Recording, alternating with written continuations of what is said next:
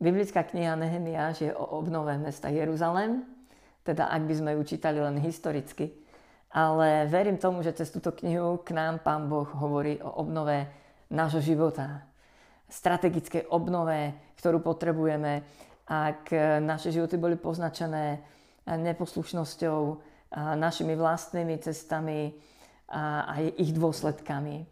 A ja vás teraz pozývam, aby sme sa pozreli hlbšie do 3. kapitoly tejto knihy, kde je veľmi veľa mien ľudí, ktorí pracovali na obnove e, mestských hradie po, celé, po celom obvode Jeruzalema.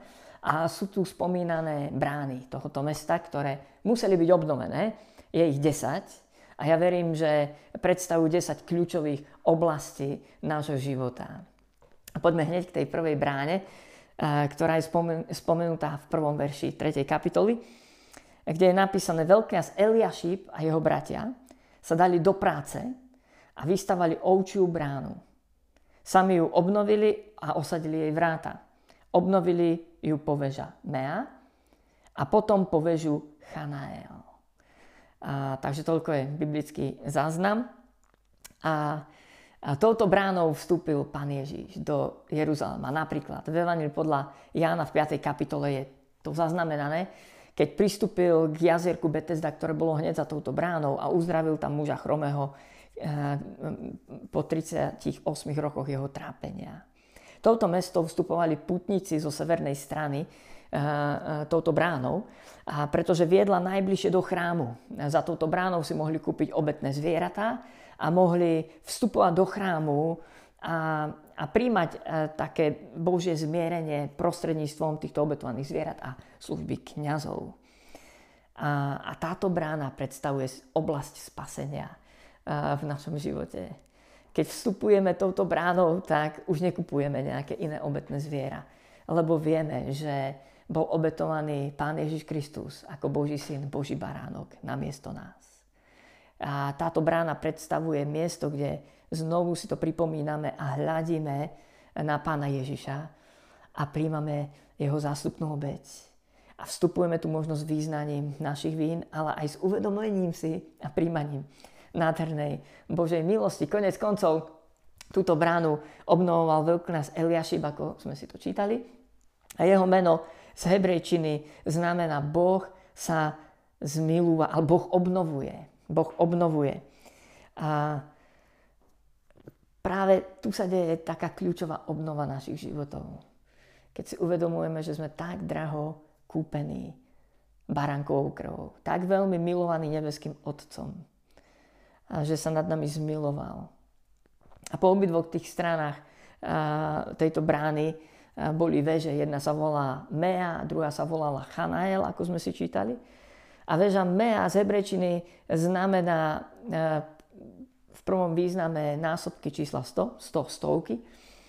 A, a prenesne e, to nadobudlo nový význam v oblasti peňazí, finančníctva a znamenalo to úroky z požičaných peňazí. A v takomto význame sa presne toto isté uh, slovo mea uh, používa v 5. kapitole knihy Nehemiaš v 11. verši.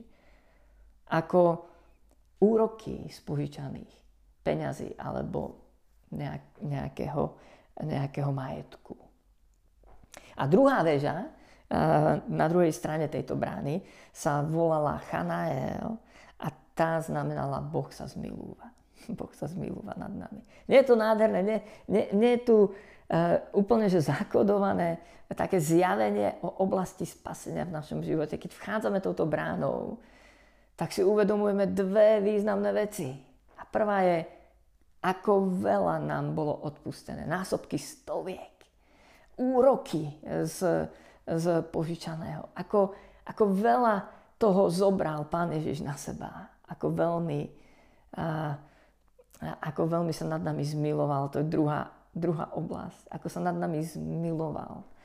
Ako to zobral na seba. Ako nám odpúšťa. A toto je jedna z brán, ktoré chce nepriateľ zničiť. On nechce, aby táto brána bola funkčná. Keď je funkčná, tak má, brá, tak má vráta.